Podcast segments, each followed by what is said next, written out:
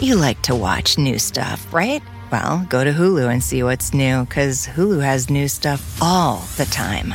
Like Vanderpump Villa, the new docudrama starring Lisa Vanderpump, where first-class luxury meets world-class drama. A new season of The Kardashians starring The Kardashians, of course. And Grand Cayman, Secrets in Paradise, the sizzling new reality show set in the tropical Caribbean.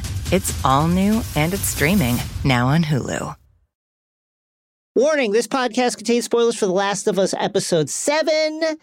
And in our nerd out, uh, pretty major spoilers, I think, for The Last of Us parts one and two, the video game.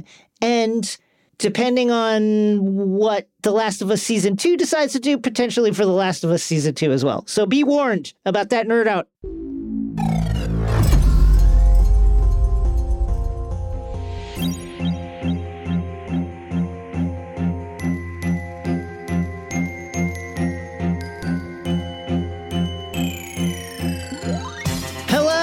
My name is Jason Concepcion. And I'm Rosie Knight. And welcome to X-Ray Vision, the Crooked Media podcast, where we dive deep into your favorite so shows, deep. movies, comics, and pop culture.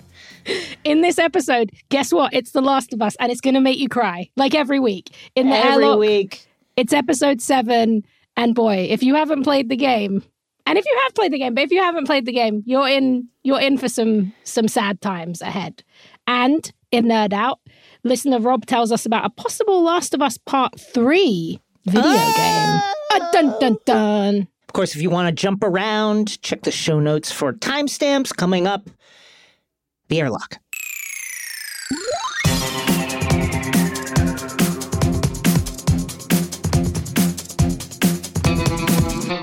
We're stepping out of the airlock and into Ellie's FEDRA orphanage past for The Last of Us episode seven, titled Left Behind, written by Neil Druckmann and directed by Liza Johnson.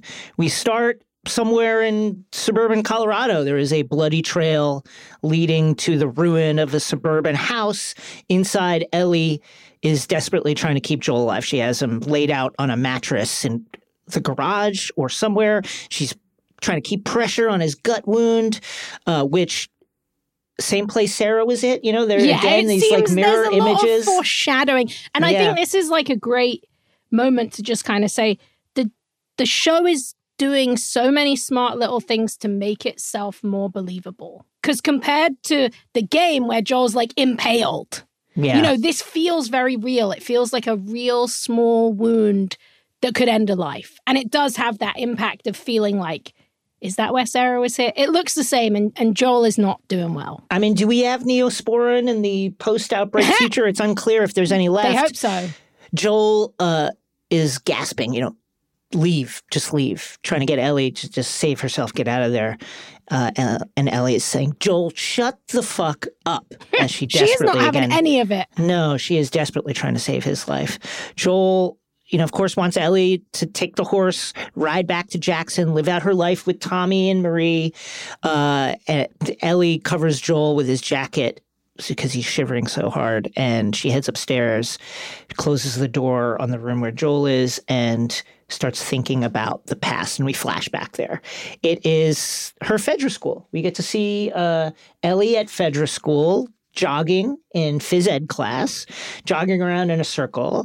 Uh, she's wearing a Walkman from like nineteen eighty-eight mm-hmm. and kind of loping around in a circle. And as she's doing that, a tall girl who we will uh, soon come to learn is named Bethany snatches her headphones off her head and is like, hey, pick it up. Apparently, Uh, collective punishment is the rule at FEDRA, which is not surprising. And because Ellie is slow, everybody's going to have to run extra laps. And Bethany is tired of running extra laps. So Ellie's like, okay, then I'll fight you to get my Walkman back. Bethany says, you don't fight, your friend fights. And she's not here anymore, is she? And then Ellie punches the girl in the face. It's great. It's really just a good moment. And I think as well, I feel like this is such a important moment in Ellie's story, because what we see here is this transition from the girl who lags behind, the girl who's kind of in her own yeah. world, the girl who clearly was just protected by her friend. And in this moment, we get that little bit of fierceness and agency and that Ellie that we kind of know now, which is the Ellie who's not afraid to just punch someone in the face. That's a great point, because as we see over the course of this episode, and as we've seen over the course of this series, Ellie is often the person under the protection mm-hmm. of the fighter, the more aggressive person, the stronger person, the more confident person, as she's been with Joel. Uh, and that has been the case with her friend, who we have yet to meet, clearly. Uh, we catch up with Ellie in Captain Kwong's office. Captain Kwong is kind of the uh, the principal of this FEDRA school. And in this meeting, we learn that Ellie's been disruptive lately. It's been just the last few weeks that this kicked off. She's obviously very smart, brilliant even. Captain Kwong notes that, um, but she's been in the hole several times over the last few weeks. When she offers to just go to the hole again for knocking Bethany out, Kwong is, uh, doesn't take the bait. He's frustrated because, again, she is smarter than she's been acting. So he lays out a couple of paths for her. He says, okay, path number one, you keep fucking up and Bethany's going to be your commanding officer. How do you like that? Or, two, follow the rules, become an officer. You get the better food, you get the better housing, you get the less dangerous work, and you get to give other people orders. What do you think about that? And the truth is, though she doesn't say anything here, Ellie thinks that sounds pretty good, actually. He, so, he sells her on it in that moment. Yeah. There's like an honesty here, an adult who is just telling her how it is and who is basically like, look, you can either let your bullies bully you or you can rise up the ranks of this fascist organization, but then you can bully the bully. And you, you can also it, be in like a safer space. It's it's interesting. This scene starts with Ellie looking at Kwong's family photos. It's a, a wife and daughter, I'm assuming, right? And who knows if they're still alive or what.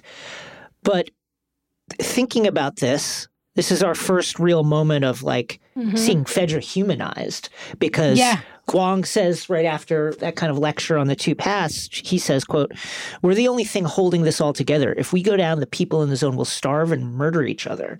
Now, and, and it's interesting because we've been framing the things that Joel or Tommy have done in the past as you did what you had to do to survive. And I think Kwong would say, not only am I doing what I have to do to survive, as distasteful and at times unfair as it is, but I'm also doing what I have to do so other people could survive. He believes yeah, he's that. a believer. He's a believer in FEDRA. And he kind of hints at this, like, you know, no matter what other people say about FEDRA, yeah. like, it's only us. And you know what? In the Boston Q Z, I, I maybe, maybe I that was what... was real. Maybe that was yeah. a version of that was true, at least at some point, or that's what Kwong believes. But like, I do think it's a really interesting comparison after we saw what FEDRA did in, you know, uh, Kansas City. Yeah, I think that argument holds some weight. And it's also clear that there is no overarching command and control of FEDRA. Like each FEDRA has yeah, become... Yeah, they dropped them in and were like, good it, luck. They've become their own little... city-states unto themselves without any kind of like oversight. Um, but I think it's an important perspective to hear that despite the corruption of the rank and file soldiers, there are people who believe there are in people it. at the top who are like, this is, I'm not saying this is perfect, but this is the best we got. And maybe yeah. he's, I'm not sure that he's necessarily wrong. Kwong uh, then goes on to tell Ellie, you know, basically like, I see you as a future leader. Now get mm-hmm. your Walkman and get the fuck out of here. and, and she leaves. Later, Ellie is in her room. She's reading an, es- an issue of Savage Starlight. It is raining, much like the night where she and Joel set out on their big adventure from the Q Z. You see her knife on the table next to her. Uh, she stares across the room at an empty bed.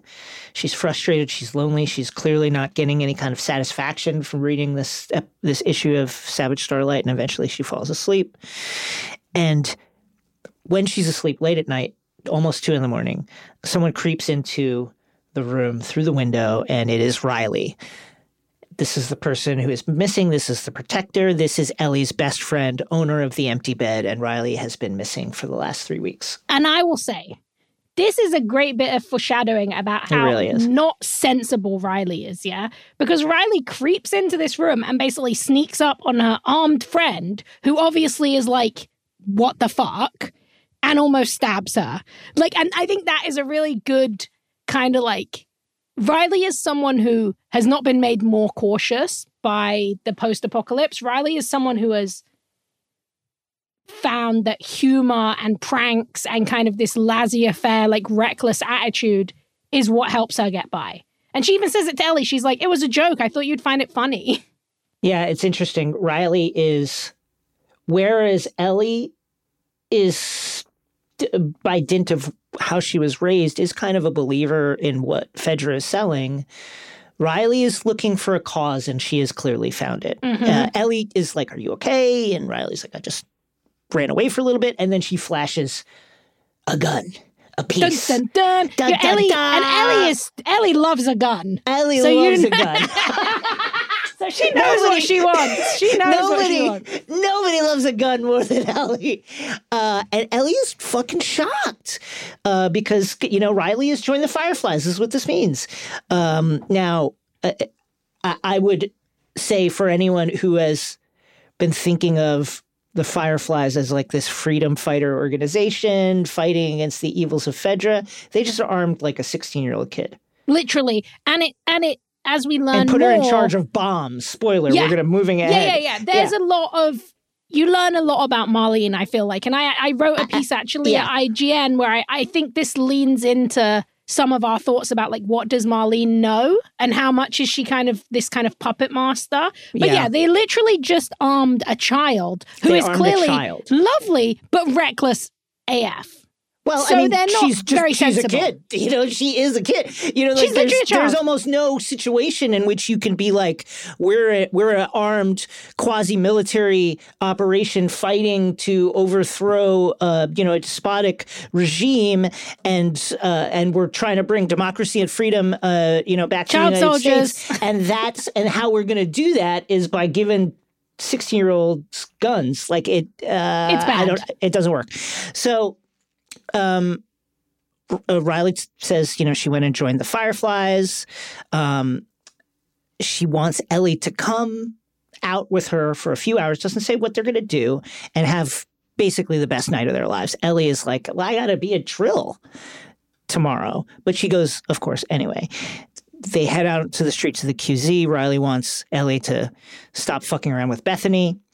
Uh She's. It's interesting. To your point, Riley has come away from this three weeks with the Fireflies, and now she's acting like, listen, kid, I've seen the world. Mm-hmm, and mm-hmm. as a as a mature adult now, an owner of a firearm, I gotta tell illegally you, this, uh, obtained this little firearm. drama, yeah, this little drama you have, it's small potatoes compared to what's really going out there in the big, big adult world. It's a little patronizing, just a little bit. patronizing. Um, Riley, we learn, is a fighter. She talks about how she's learned to kind of like focus her rage, her anger on the things that matter, meaning overthrowing tyranny and reestablishing democracy under the aegis of the Fireflies. And she gives Ellie a little bit of a, you can't fight everything. Again, this this yeah. wisdom that she has gleaned in the three weeks. You got to pick. At, you got to pick Firefly something. Training camp. Listen, I've been firing at paper targets for the last two weeks, and I got to tell you, you can't fight everybody. I mean, it's but also listen like to me. I think this is a really interesting episode in terms of how it showcases the similarities because FEDRA yeah. is, is making child soldiers. That's what they're training people for. And they arguably probably arm some of those children. And guess what? The Fireflies are doing exactly the same thing. It's kind of the Kansas City question of do do what do you replace something like FEDRA with?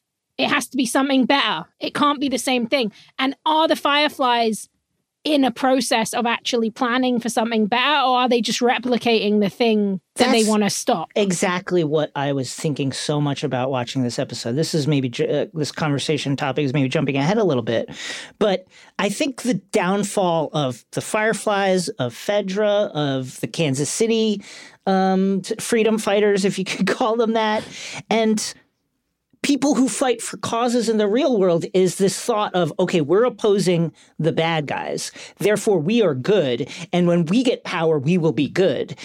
When in actual fact, you will just become the thing that you overthrew because no one has the clear-eyed ability to look at themselves and go, no, actually, the The problem is not the people who are in charge. The problem is the corrosive effect of being in charge. Yeah, and, and the if systems. We, yeah, the systems that we build. If we don't build a system that has oversight on the people who are in power, then we're just going to be FEDRA part two. And this is not a thing that either the Fireflies or Riley or anybody is thinking about yeah. that we've seen in this world. No, I think the only people who are thinking about it, ironically, Jackson, is like yeah. Jackson, Jackson, right? The communists. Yeah. Like yeah, the communists. They were the, they, they took years yeah. to plan a system with, from what we know, like democratic oversight yeah. and like extreme planning. But what has that meant? That means it's a tiny society that's actually incredibly exclusionary. So there's this kind yeah. of like all these really interesting conversations. And the thing that so blew me away about this episode is like, look, in our Discord, on the internet, the thing that is going to get you about this episode is the emotional arc of the characters, right? Absolutely. But I came away from it knowing so much more about the world and having so many more questions yeah. about the Fireflies. I, the piece that I wrote, I cover this show every week at I G N, and the piece that I wrote this week wasn't even to do with Ellie and Riley. It was just all about Marlene, because I was like, wait a minute, what does this mean? Because they, we'll get to this later, but they changed, so far they haven't revealed something that's really important in the game mm-hmm. to understand Marlene. And without that knowledge, Marlene seems like a very sinister figure. And I find that to be a very interesting choice. So Same. yeah, this is just such a mind-blowing episode because it is essentially like a fun Stranger Things-esque, like Y A it, it adventure of, uh, to a point. It reminded me of, I mean, it's it's so, it, very, very modeled on the D L C in which Riley oh, appears. Oh yeah, it's like direct. Uh, but it also reminded me of uh, the the uh, San Junipero episode of Black Mirror. Yes, very two, San Junipero. Yeah, two women Uh, together, just living a life in a night. Which I also think is like probably completely intentional because I feel like a lot of people like, felt yeah. like the, the third episode of this show, another great queer episode of T V, a lot of people, I saw them being like, the gays, they have their San Junipero, like the cis gays, like they have it, you know, the, the men have found, they've, they've found their space. And, and I kind of think that they probably look to that a lot, that this idea of where can you find like joy yeah. in love and in queer love, even in the face of like an apocalypse. X-Ray Vision will be back. You like to watch new stuff, right? Well, go to Hulu and see what's new, because Hulu has new stuff all the time. Like Vanderpump Villa, the new docudrama starring Lisa Vanderpump, where first-class luxury meets world-class drama. A new season of The Kardashians starring The Kardashians, of course. And Grand Cayman, Secrets in Paradise, the sizzling new reality show set in the tropical Caribbean. It's all new and it's streaming now on Hulu. Life is a highway. And on it, there will be many chicken sandwiches. But there's only one McCrispy. So go ahead and hit the turn signal if you know about this juicy gem of a detour.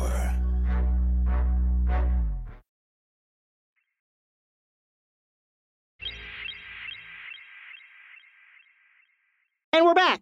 So uh, Riley leads Ellie uh, over rooftops.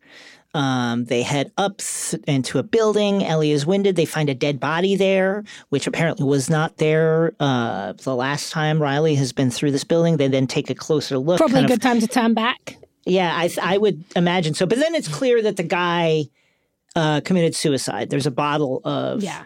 pre-outbreak liquor, I think, next to him, which is clearly very expensive, as is the, you know, there's also a baggie of pills, and we know the baggie, at, at least, is extremely expensive. Oh, yeah. Uh, so this this person went out with a bang. The hopeless has caught up to them, and they uh, have killed themselves. And they, they kind of, like, lean in close, and they examine this person. They take the bottle of whiskey, and then all of a sudden the floor under this corpse gives way, and it just falls down. And it's a measure of how hardened you would be growing up in this world that Ellie just fucking laughs, just laughing hysterically at this. Yeah. Um, on the roof, the girls sip from the bottle. Ellie asks, is that the first dead body you've ever seen? Riley is like, no, I saw my parents. Ellie's like, oh, that's right. I'm sorry. Uh, I'm sorry I asked about that. Uh, as a change of topic, can I hold your gun? Could I please? Yes, I please. This is where it began. Gun? She's like, I just love guns. Can I, I just love like, to feel the gun. weight of it? Yeah, that would be I great. Didn't, I didn't love the trigger discipline uh, here, but that's another thing. Ellie then asks, "Okay, well, why'd you join the Fireflies? Like, what was it? A boy? Like, what was it? Mm. This probing, you know, clearly yeah. uh, for for what happens later on." Riley says that um, she was just out. She just snuck out. Um, she's clearly was very frustrated with the kind of rules and regulations of FEDRA. And so she had snuck out. She's running around in the streets. She ran into uh, a woman who she doesn't uh, def- define who it is here, but it's clearly Marlene, yeah. uh, who asked her, hey, what do you think of FEDRA? Uh, and Riley must have asked in the right way because next thing you know, Riley is in the Fireflies. And Ellie here pushing back against this kind of clear, you know, romance that Riley is in mm-hmm. with this kind of like new mission that she has found in her life, pushes back with by by basically recycling uh, Captain Wong's line, which is like, well, you know, FEDRA, they're not perfect, but like, aren't they the only things holding it together here? Riley doesn't argue with this now. She doesn't. Not not at this moment. She leads uh, Ellie on to where they're going. She said. Uh, They, they're standing on the rooftop. She says, look over there. You see those new lights? Yeah. FEDRA has been uh, apparently running new electric lines to some of the vacant apartments in order to like, service and house the growing population. And now they have that argument. Uh, you know, Ellie's like, well, see, FEDRA's not bad. They're not all bad, right? They're giving people a place to live. And Riley says, yeah, but they're starving a mm-hmm. portion of their population.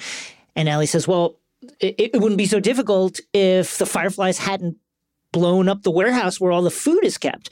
And then Riley's like, no, we didn't do that. And then Ellie's like, and also the Fireflies are killing civilians when they get caught in the crossfire, or get, you know, or just happen to be around where these bombs blow up. And then Riley says, uh, no, we're not doing that. Um, and then she says the thing that is so bitterly ironic, and she doesn't know it.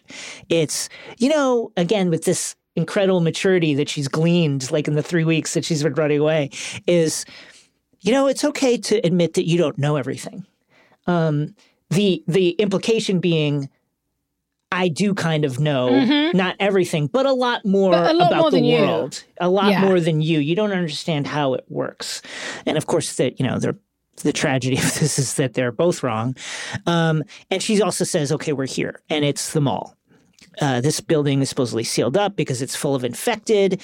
And Riley says, oh, yeah, well, if it's sealed off, then why isn't it sealed off? And they see there's a hole in the roof and they go inside. Um, and what they find in here is that the electricity is on. Riley turns it on. And all the stuff is almost as it had been on Outbreak mm-hmm. Day. Like still the signs of looting at different stores, but electricity on. Music it's really, playing, fountains running, it's escalators such a cool running. Visual. It's, it's a really cool. It's visual. Really amazing.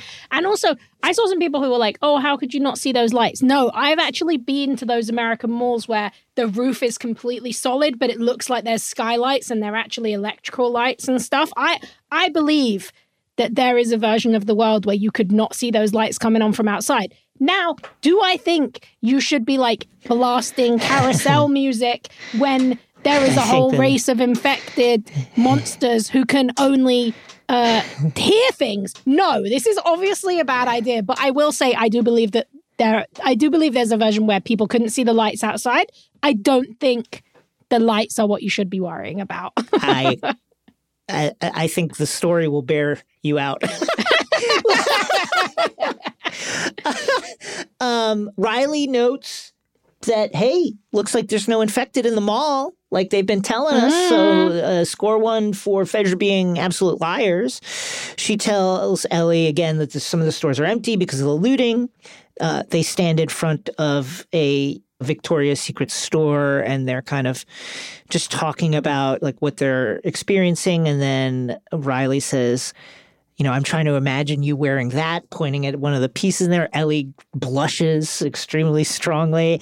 And then Riley's like, okay, are you ready for, I, I've got several wonders that you're going to experience tonight. Are you ready for the first one? And she takes her to a carousel.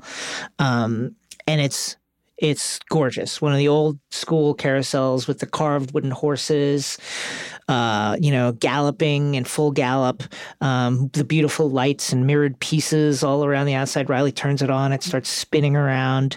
It's I love the touch that it's like right across the way from a GameStop. Like there's mm-hmm. a GameStop right there. Yeah. Um, also, I just I just want to say as well, I love this because Ellie is like Riley kind of in her jaded Firefly new persona. The carousel, yeah. that's like a wonder to her. And she can yeah. even see it. But like when Ellie sees an escalator, Ellie is like, moving stairs, like, is this a wonder? Yeah. And you really learn so much about, like, what Ellie doesn't know. There's loads mm-hmm. of great moments like that. Like, after the, the Victoria's Secret moment with this lingerie, uh, you know, Riley walks ahead and Ellie's kind of checking her hair in the window. And you start to really see that Riley and Ellie are not just friends, or at least Ellie would like them to be something more. I think, yeah. They and, both and, would like the exactly. other to be something more, but they're both, like...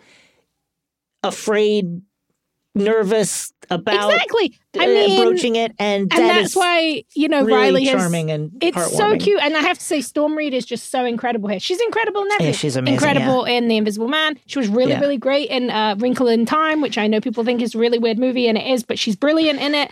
Like she's just such. Oh, she's great in Euphoria. Like yeah. she's such a great actress. And something that this show has done so well is like they bring in cast members for one episode, and you just. Would do anything for them to stick around, you know, but this it's is so a flashback. True. So you're already aware that that's not necessarily going to be the case. And if you remember what Ellie told Tess about getting bitten, Ellie claimed that she was in there by herself. So I think yeah. you're starting to get a vision for what this is going to be. But I love this idea that Riley is like, they're just friends, but Riley's planned like this date night in an abandoned mall, which by the way is the kind of thing we should see more in these post-apocalyptic storytelling. I remember playing the D L C. It's like, oh, this is what, why don't we see this? Why is there never a moment where people take advantage of the emptiness and do something yeah. cool and fun? It's like in The Walking Dead, how is there never a moment where somebody like goes to an old movie theater or something, you know, like yeah. I love this idea of like the trying to seek out the human nature of having fun and bringing fun into someone else's life, even if, as we are sure to learn, this was a very reckless choice. The carousel stops and um, the conversation about the Fireflies starts back up again. Riley um, and Ellie uh, kind of argue about like whether they think the Fireflies will make a difference. And clearly Riley does. Riley says, hey, they freed other Q Zs. This is probably not true. Like clearly this is, I think, Firefly propaganda. It feels like something Riley's been that, groomed that would be to join yeah, the Fireflies. I, I agree. Um, uh, Ellie says that if, you know, like if you stay with FEDRA, I mean, Captain Kwong says I'm a leader. I think we could be running things in a few years. And Riley says, forget that. Kwong had me on sewage detail. Like, that's what I would have been doing. They, you know, like, that's why I ran away, which made me think again that Kwong kind of has a point in the sense of, listen, sewer detail. Is it anything that anyone wants to do? No. Is it absolutely necessary for like the functioning of a civilized mm-hmm. society where people live together in scale? Yes. Like yep. th- maybe you could argue in the top three most important jobs that you could have is making sure we don't drown in our own waste. Like that's a vital job. But because it's not framed as this adventure, this grand fight against against tyranny, there's no romance in it. It's not something that you could use to groom young people yeah. to like get excited for, you know? They want to hold guns and fight the bad guys. Yeah. They don't want to go into the sewer and clean it out so the twenty thousand or forty thousand, how many people live here, don't die of some disease that is preventable. Mm-hmm. Yeah, I think as well, like, that is also partly FEDRA's fault because it's clear that they use these they use it as punishment. Roles yes. as punishment. Yeah. So if yeah. you don't Very follow clear. The rules, you're going to get the bad thing. But you're right, like that in in a post-apocalyptic world, that is a heroic job. It, because that yeah. is something everybody needs to do every single day and needs to not die and not get, you know, sick and be able to go to the bathroom. And and I love that because it's such a good, smart point. There's something true in what he's saying. Yeah. But it's all about presentation. Wrong. They're not present. They use these roles as punishment and slight reward if you become a commander. But the Fireflies, they promise a mission. They promise a story. Yeah, they, pro- freedom they promise and a romance life. And adventure and fighting yeah. against, you know, we're going to do it and you can hold a gun. It's going to be great. X-Ray Vision will be back. You like to watch new stuff, right? Well, go to Hulu and see what's new, because Hulu has new stuff all the time. Like Vanderpump Villa, the new docudrama starring Lisa Vanderpump, where first-class luxury meets world-class drama. A new season of The Kardashians starring The Kardashians, of course. And Grand Cayman, Secrets in Paradise, the sizzling new reality show set in the tropical Caribbean. It's all new and it's streaming now on Hulu. Life is a highway, and on it there will be many chicken sandwiches. But there's only one McCrispy, so go ahead and hit the turn signal if you know about this juicy gem of a detour.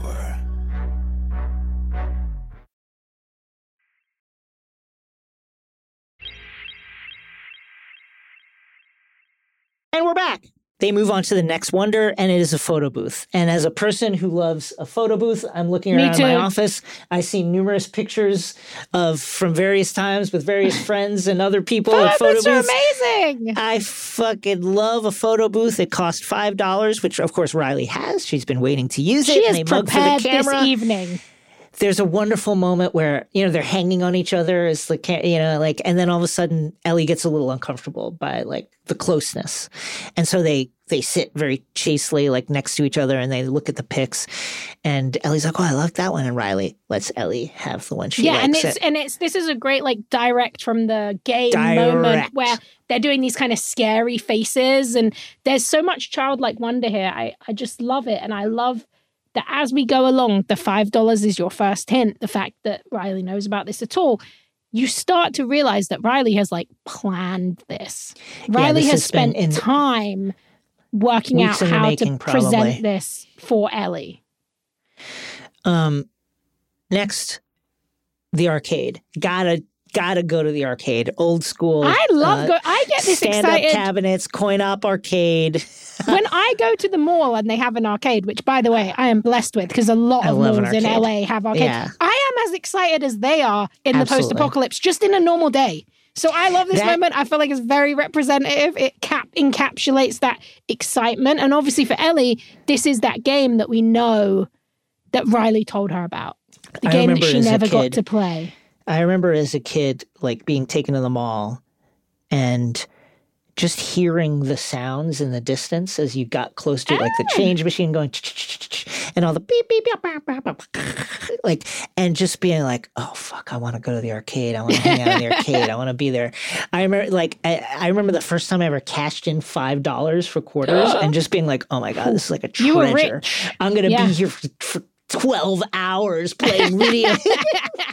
This is uh, like the most English situation, but like th- they didn't really, malls didn't really exist that way when I was a kid or like arcades in malls.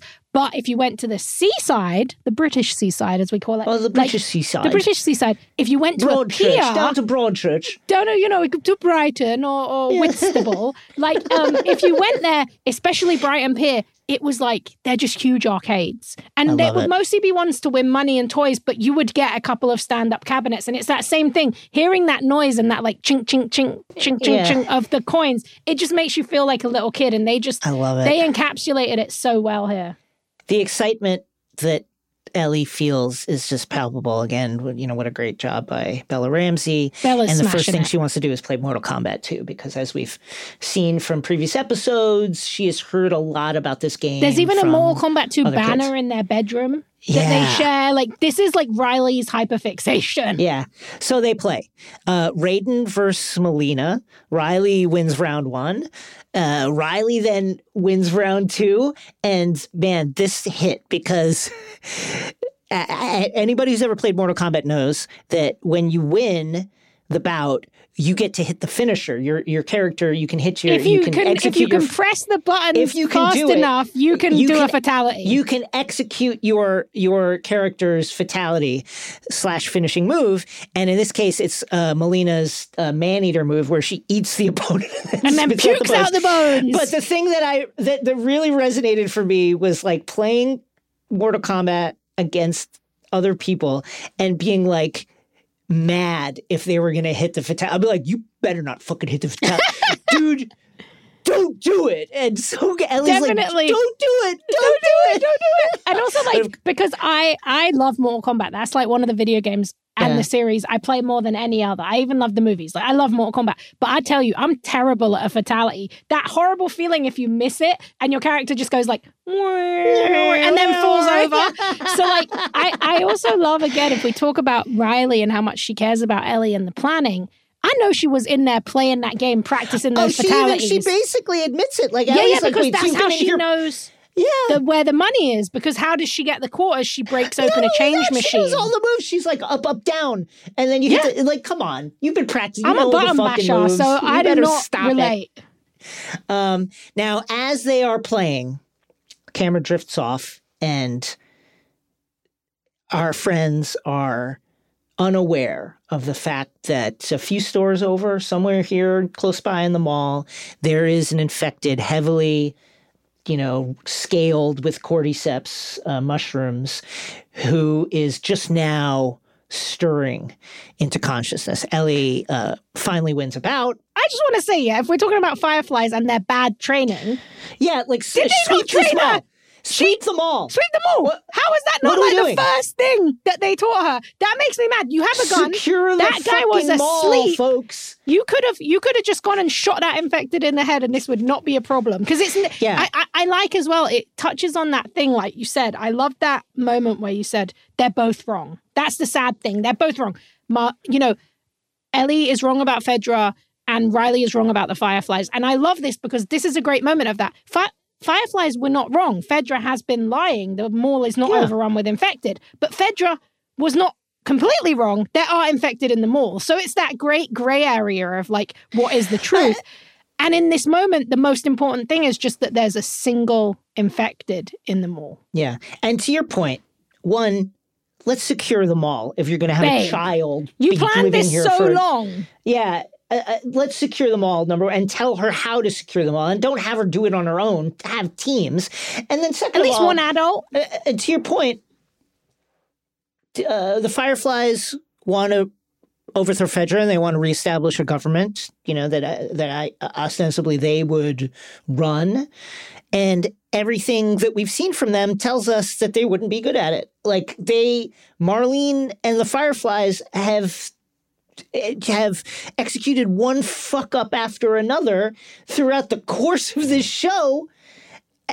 And here they are doing it again, tasking a child with like securing a, a like a large sensitive space while sitting on a cache of, I guess, like important munitions. Like that's her job. And they have a child making. And they have a child doing it. It's ridiculous. Um, Ellie finally wins. Uh, they get there, there's this moment where she and Riley get close to each other, but nothing happens. Ellie is then like, hey, I got to go back soon. I don't want to get in trouble. Riley is disappointed, but then she decides to speed up her timetable of wonders to really get to all the things that they want to get to. Riley takes Ellie to a spot in the food court, and we see that she has been sleeping there. We also see the the, the pipe bombs, um, as, as you said, and she gives Ellie the, the gift. It's the No Pun Intended Volume two book. Hey! Dun, dun, dun. Dun, dun, dun. It's going to be the curse of Joel's life for yes, the next very like soon. six weeks. So as they're trading puns, this is when Ellie discovers the pipe bombs that Riley's been building, and Ellie is upset. She realizes that Riley didn't discover them all, that she's mm-hmm. been posted here by the Fireflies to make bombs and to guard this like arsenal that she is creating. And then Riley again shows her naivete by saying, hey, don't worry about it. Like the Fireflies, number one, she's like, Ellie's like, so what happens if the Fireflies blow me up? Mm-hmm. Like I'm with FEDRA, right? And Riley is like, no, no, no, I wouldn't let I wouldn't that let happen. them. I wouldn't let them do it. And it's almost tragic mm-hmm. the naivete that Riley has here. She's so, I mean, who hasn't at a young age especially yeah. been entranced by the feeling of belonging somewhere, mm-hmm. like finding a community and, and there being like a real, it's like almost like falling in love. You realize, oh, I'm around people who are like me and we have a, you know, she really believes that, oh, everyone's like me and they therefore love and value Ellie. And they understand mm-hmm. that though she is in FEDRA, she's good and they wouldn't hurt her. And it's so childlike and sad it and is, understandable that yeah. she would think like this. In it's fact, that notion of grooming that, and brainwashing. I, I, that's exactly it. Because I would argue, to your point, the Fireflies are counting on mm-hmm. people being this naive. Or exactly. else why approach a sixteen-year-old to do this? Yep. You're counting on the fact and that not, they don't know about the exactly. world. Exactly. And also not just that. You're counting on the fact that they're reckless. Because yeah. think about this. In a world where FEDRA hangs people for like going against them, for the smallest infractions, we even saw this in Boston, so we know it's the yeah. case where Riley grew up. Riley, a random woman in the street asked her what she thought about FEDRA and Riley started chatting shit and yeah. bad-mouthing FEDRA. That in itself, that is like, not a you good are idea. Not stealth. yeah. Like, you're, yeah. this is a problem. But it shows that, that the anger and hatred towards FEDRA, I think probably very understandably being raised in a FEDRA orphanage, it bubbles to the top in Riley and they can take advantage of that. And I yeah. think this is such a heartbreaking narrative reveal. Truly. Because I think they do such a good job seeding how much Riley's planned it. And I do believe that Riley planned this date, but the date is secondary and just a offshoot of this mission that she has. And that's heartbreaking because yeah. to Ellie, it proves to Ellie that she's second. She ran away well, for three no, weeks. Well, she didn't know where she was. She thought she was dead.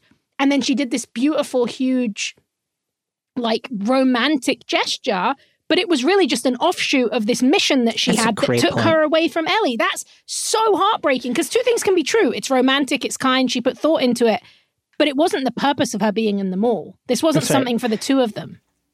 There, it's not just Ellie she's in love with. She is in love with being a Firefly, mm-hmm. truly. Um, it's a great point. Ellie is now furious. And rightly so, honestly. And she notes, hey, none of this shit was even about me. You were already here. They ordered you to do this. Yada, yada, I'm out. Uh, Riley tells Ellie that, um, well, if you're leaving, this is it. Just so you know, like, I'm leaving too. Like, Marlene is giving me my posting. I'll be leaving Boston. Tonight's my last night here. Ellie asks, why did you bring me here then? And Riley's like, because I wanted to see you. I wanted to say goodbye. Ellie leaves.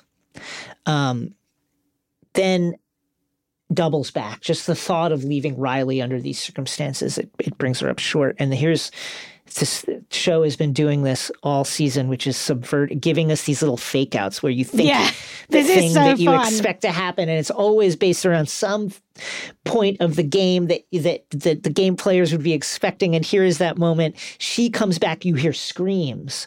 She runs up, panicked.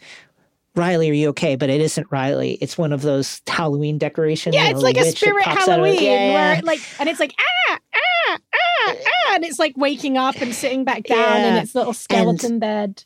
And it's they're in this Halloween store. She finds Riley just kind of sad, moping in this Halloween store. And Riley says, surprise, it's the fifth wonder.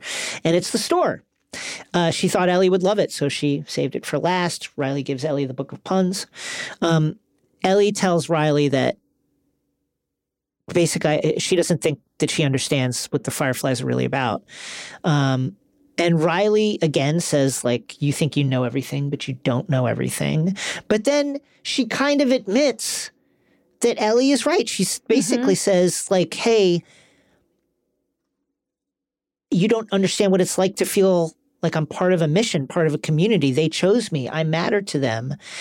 Um, and it, it's a way of saying, yes, maybe I don't know everything that the Fireflies are doing, but they want me, so I want yeah, them Yeah, how back. They make me feel is more important. Also, yeah. I think it's really, there's a really interesting thing here where, um, you know, Riley is not callous to her feelings about Ellie or Ellie's feelings. Riley asked Marlene if Ellie could go with her. And yeah. Marlene said, no. She stays in FEDRA. She stays in that Boston orphanage. Now, like I say, I'm not going to get into spoiler territory, but in the game, and in the tie-in comic and in the D L C, there is like, there is a reasoning behind why Marlene cares for Ellie and, and kind of does these, makes these choices. That is a human reason. I feel like in the game, I understand that they may likely show this later, but currently it feels like a conspiracy to me. I feel like Marlene wants Ellie in FEDRA for a reason, whether oh, yeah. it's because she thinks maybe they have a bunch of kids who were born after the fall and they think that they could be immune and they want to see. Or maybe it's because she wants a plant within FEDRA. I don't know what it is, but I found this uh, announcement, even knowing what the game reasoning is, I feel like it's so interesting. We've heard, right? Ellie has asked Marlene about her mum. Ellie asked Marlene, are you my mum? There was a chance there for a conversation that could lean into what happened in the game. But instead, this just makes Marlene seem like she has some kind of shadowy, overarching plan. She's definitely. And don't forget, uh, Marlene basically intimating earlier in this, you know, in, in episode one that she's been keeping an eye on Ellie yeah. for a long time. So she there, says, I put you in that orphanage. Like, it was me. So and it's like, so she's, there's a reason. And I find that um, really interesting. Ellie basically is unhappy with Riley's decision, but comes to ex- a place where she accept it, accepts it. Riley tells Ellie that, okay, we have one last surprise left. She gives Ellie a werewolf mask. Riley puts on a scary clown mask, and they play um, on they play on, on Ellie's Walkman uh, a cover of I Got You Babe by Etta James. And they dance. And then at the end of the dance, the masks come off. Uh, Ellie desperately says to Riley, like, that she doesn't want her to leave. Riley says okay, and then they kiss. And it's a wonderful, tender, nervy moment. Ellie then apologizes, but of course it's fine. Don't yeah, Riley's worry. Like, it's what fine. For? Like, yeah. they both wanted this. It's like, they. this is a world where maybe in this night it feels like they can make something great happen between the yeah. two of them. And then before you know it, the infected is there. They hear it before they see it. And um, Riley has her gun out. She says, get ready to run. It feels like something Joel would say mm-hmm. also, which which it really the, does. The, the contrast is is so stark, you know. Uh, then all of a sudden the infected is within sight. Riley's opening fire on it, hits it a couple times. The infected, of course, does not go down. It's like uh, almost like to clicker level or something of, of like hardiness. Yeah, and also like, again, I feel like the three weeks did not was not spent well. They did no, not think like, listen, let's make sure she can do a headshot. Well. Yeah, she clearly. needs to know or shiv something. Like they, they need to know. She needs to know how to kill a zombie because she's protecting these, I'm sure, very, you know, expensive in the relative terms of The Last of Us economy munitions that could kill yeah. many people. Uh, maybe it would have been good to have one of those around in case there was an infected. Riley has clearly been told there is no infected. Riley is not ready for this. And it is like really heartbreaking to see this. Also, just want to shout out the fact that throughout this episode from the beginning, they're playing eighties music. So if we know what Bill's code is, we knew where this was going to go. And it's going it exactly going here. So there is a struggle. Riley is knocked out for a little bit. Ellie is on her own. Then Riley comes back to, knocks the infected off of Ellie. Ellie finally kills it with a head stab. So sick. Um, and they are both so high on adrenaline. Uh, uh, Ellie is like particularly like flush with victory. And then she looks at Riley, and Riley's got this devastated look on her face, and they realize they've both been bitten. And so they're dead, essentially. We go back to the house. Joel is shivering on the floor. Ellie is still standing on the door. All of these thoughts have flashed through her mind in the in the seconds that she had been standing on the other side mm-hmm. of that door. And and it steals her for what comes next. She thinks, I'm not going to lose Joel the way I lost Riley. It's not mm-hmm. going to happen. She runs upstairs, looks for any supplies she can find to try and stabilize Joel. Um, we go back to the mall. And Ellie, in her rage at the hopelessness of their situation, is just smashing everything in sight. Riley is like, go ahead, there's more stuff to smash over there. She's really kind of resigned to this happening. I will say both of them are acting like there's no more zombies in this building. Like, yeah. wait, you know, like, uh, I, I, if you saw one, that would tell me there might be more, but that's that's... for another time. Um, Riley is really resigned to this being in the end. She says that, you know, I guess we could kill ourselves, but I don't want to. I think what we should do is go into whatever comes next hand in hand. We we squeeze every last good moment mm-hmm. out of the moments that we have left.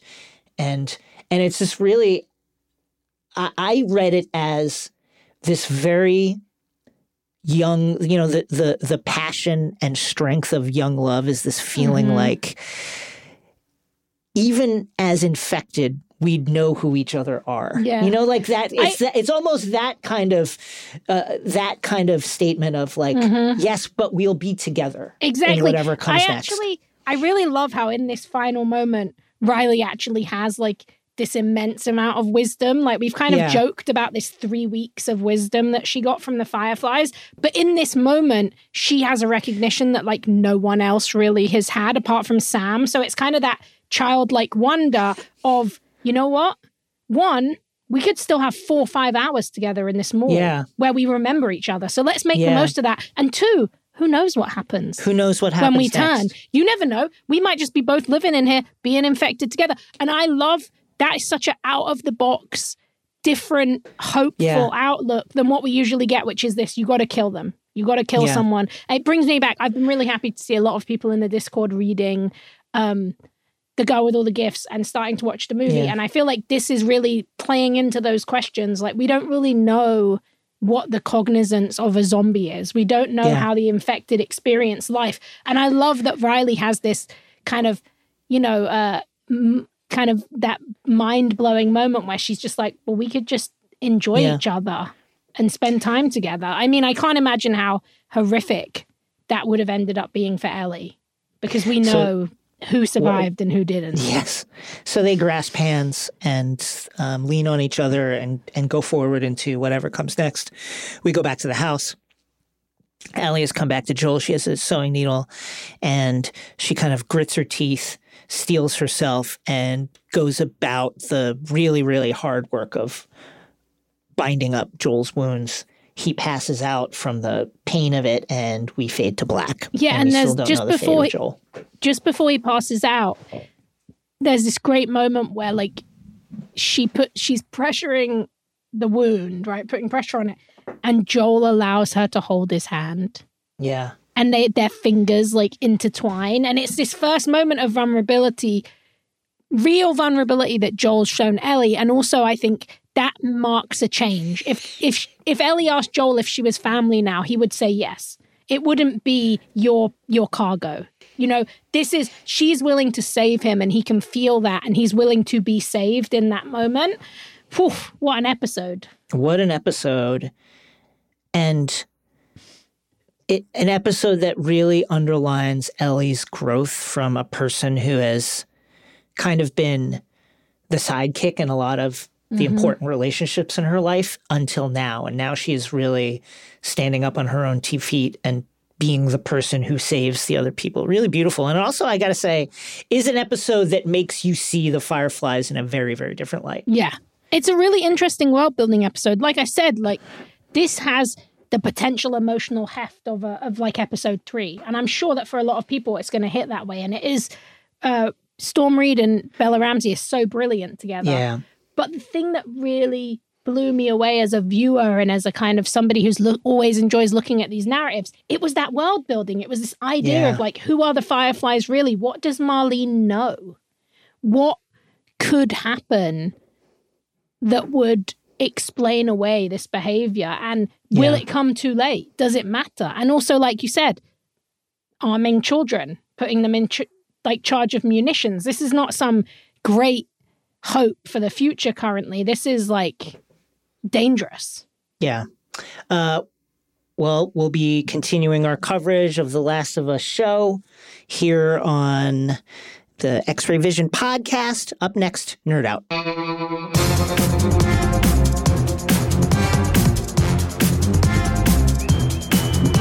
Spoiler, spoiler. This Nerd Out contains spoilers for the video game The Last of Us Part two, Which would make me say, probably just skip past this if you have not played the game or care about yeah. spoilers, because this will likely come into play, or there will be characters mentioned here who would come into play in a second season.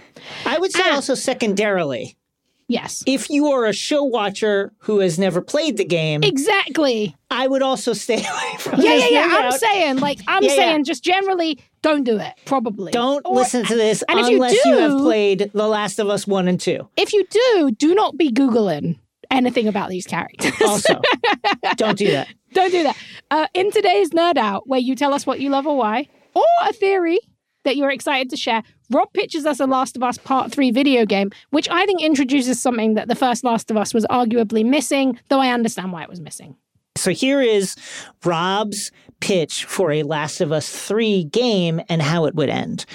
Uh, quote, "The third act would end with Ellie traveling with Abby back to the new Firefly H Q. I would love to be able to switch from Abby to Ellie on their journey, using each one's different skill sets uh, or play skill sets to uh, move the player along towards the goal and survive. I would also make Ellie's choice to sacrifice herself up to the player." So, in other words, unlike The Last of Us mm-hmm. one and two. Um, but I would love to have that be the choice, be the potential savior of mankind, or act like the father figure of her life, Joel, and tear down the Fireflies once again. So, so in other words, Rob's pitch is a Last of Us three ending with a choice.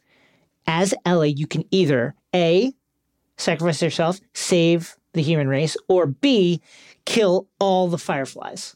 That would actually be such a nice reflection of that first game. I agree. And it would give us that. It would. How much has Ellie changed over these games, and what choice would the player make? It would give us back that agency that we never had, and it would give Ellie the agency to make the choice that so many wow. people wanted her to make. I think that is like, that could be a really deep Here's, and interesting now, it, way. I think this is great. Here is a pitch, because I feel like this choice, it's already a video game. You've likely, you know, by the time you get to Act three, you've replayed certain levels several times because you didn't make it through, and now you're here. It seems to me almost too easy to make the save mankind mm. choice, right? Now, I wonder if you can add some stakes to it, like if you save mankind, I, I don't know how you do it, but if you save mankind, you can't play your next playthrough. You have to start all over again. Oh, like, I you like can't, that. I like you know what that. I mean? I like, like you know how like when you finish a game and you're in the end, kind of end game, yeah, you can like jump back in and play certain levels. If you save mankind, it wipes. Yeah, you that's what I was going to say. Achi- it wipes. You, you either you you don't. You, you don't, keep all you your can't achievements. Play because Ellie dies.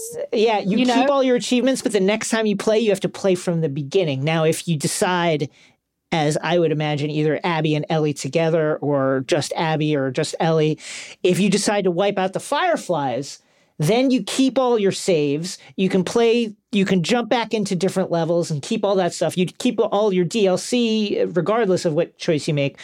But I'm thinking there has to be I like a that cost, idea. Right? Yeah, I mean, the one thing I'll say is the writers of these games are like so brilliant at telling these stories that I also think that there is a version of this where they get you so invested in this story that there are people who will make the other choice. Also as well, it's the it's the Joker thing. There's people who just want to see the world burn. So I think there's that interesting thing of like knowing that you're making the wrong choice and the human appeal yeah. to make this horrific choice. And also the tradition of the game, which is to make the terrible choice. So I, I think that's really interesting. What about this? If you choose to sacrifice yourself, there is no post. You know how usually you win the game and then there's like a post-game montage. That's what I'm saying. Stu- nothing. You get You're nothing. Just dead. You just it's go black. to black. Fade yeah, to black. You're done. Dead. Yeah. I think that's it. You don't get any cutscenes. You don't know what you happens. You don't know if it worked. You don't know if it you worked. You don't know if humanity you, is saved. You don't know if the rest of the world keeps going on. You have no idea because you're dead. I think that is like such we a bleep. Soprano it. Just, yeah, fade to black. You never know. And that's going to just that- have people talking for like a million years. I do love the idea, Rob. I think it's really great. I my I, here's the thing I wonder. Is Naughty Dog so invested in their style of storytelling, which is in these big moments, you don't have agency. We mm-hmm. have agency. We're mm-hmm. telling our story. If you want to know about our story, you can play through and that's it. But don't expect to be like, well, now Joel's not going to do this, or Ellie's not going to do this, and Ellie's going to decide to, you know, not get involved in this fight.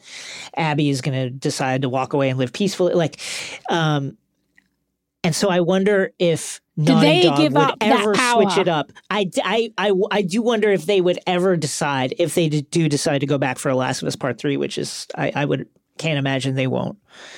If they ever do decide to hand over the keys in a key moment to a player. Yeah. I wonder. It's so exciting to even think about. Thank you, Rob. If you have theories or passions you want to share, hit us up at x ray at crooked dot com. Instructions are in the show notes, as always. Well, that's it for us. Rosie, anything to plug? Plug, plug, plug, plug, plug. You can read my coverage of the show, which is a, a weekly article that I write about a certain part of the show that speaks to me at I G N.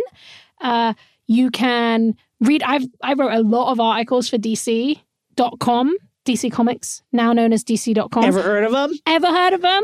Superman, Batman, Batman, Wonder the Flash, Woman, Wonder Fla- Woman, I wrote Martian a lot. Manhunter, uh, Teen yeah, Plastic Titans. Man. I actually got to write a Plastic Man article, which was very fun, about Kyle Baker's brilliant Plastic Man, like one of the weirdest, best comics ever made. I wrote a lot of articles there this month. You can check them out. I have a really cool one. Maybe, I don't know what days are. I think it will be out by the time this comes out, about a really underrated, underread Green Lantern arc by Christopher Priest and Mark Bright that was really cool, that ran as backups in Action Comics. So those are fun. Uh, yeah, like lots of articles online. You can, I just, when this finishes, I will be sending the much toiled over next draft of this secret project that I have dun, that hopefully dun, dun. I'll be able I'll be able to share soon. So that's cool. And yeah, I'm here twice a week. Rosie Marks on Instagram and Letterboxd, and obviously here.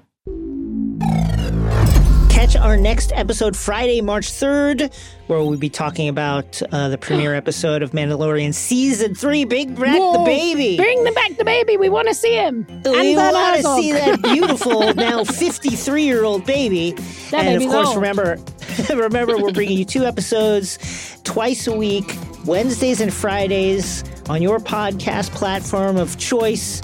Check us out. And if you want to see us as well as hear us, you can subscribe on YouTube, where you can watch full episodes of the show now. Follow us on Twitter. We're at X R V Pod. And check out our Discord. We talk about it a lot because we have a lot of fun in there. Bunch of amazing fans, people who love all the same cool stuff as we do. And me and Jason pop in there every now and again. If you want to do watch parties, those are popping off at the moment. We're going to have them for The Last of Us, for Mandalorian. Five-star ratings, five-star reviews. We need them. We got to have them. You got to give them to us. Here is one from Meligator. Family bonding. I love and learn from Jason and Rosie so much. Thank you so much. Thank you, Meligator. That means a They're lot. very entertaining, and occasionally I can mention something to my sixteen-year-old and shock her. Thanks for making me a sometimes cool mom. You're welcome. Wow. That's the power of X-Ray Vision. I, I it really comics. is the power. I love it. X-Ray Vision is a Crooked Media production. The show is produced by Chris Lord and Saul Rubin. The show is executive produced by myself and Sandy Gerard. Our editing and sound design is by Vasilis Fotopoulos. Dylan Villanueva and Matt DeGroot provide video production support. Alex Relaford handles social media. Thank you, Brian Vasquez, for our theme music. See you next time, Bye. folks. Just in and so good. Thousands of summer deals at your Nordstrom Rack store. Save up to sixty percent on new arrivals from Vince, Rag and Bone, Adidas, Joe's, Marc Jacobs, and more. Great brands, great prices every day at Nordstrom Rack. But hurry for first dibs. Get your summer favorites up to sixty percent off at Nordstrom Rack today. Great brands, great prices. That's why you rack. Life is a highway, and on it there will be many chicken sandwiches. But there's only one McCrispy, so go ahead and hit the turn signal if you know about this juicy gem of a detour.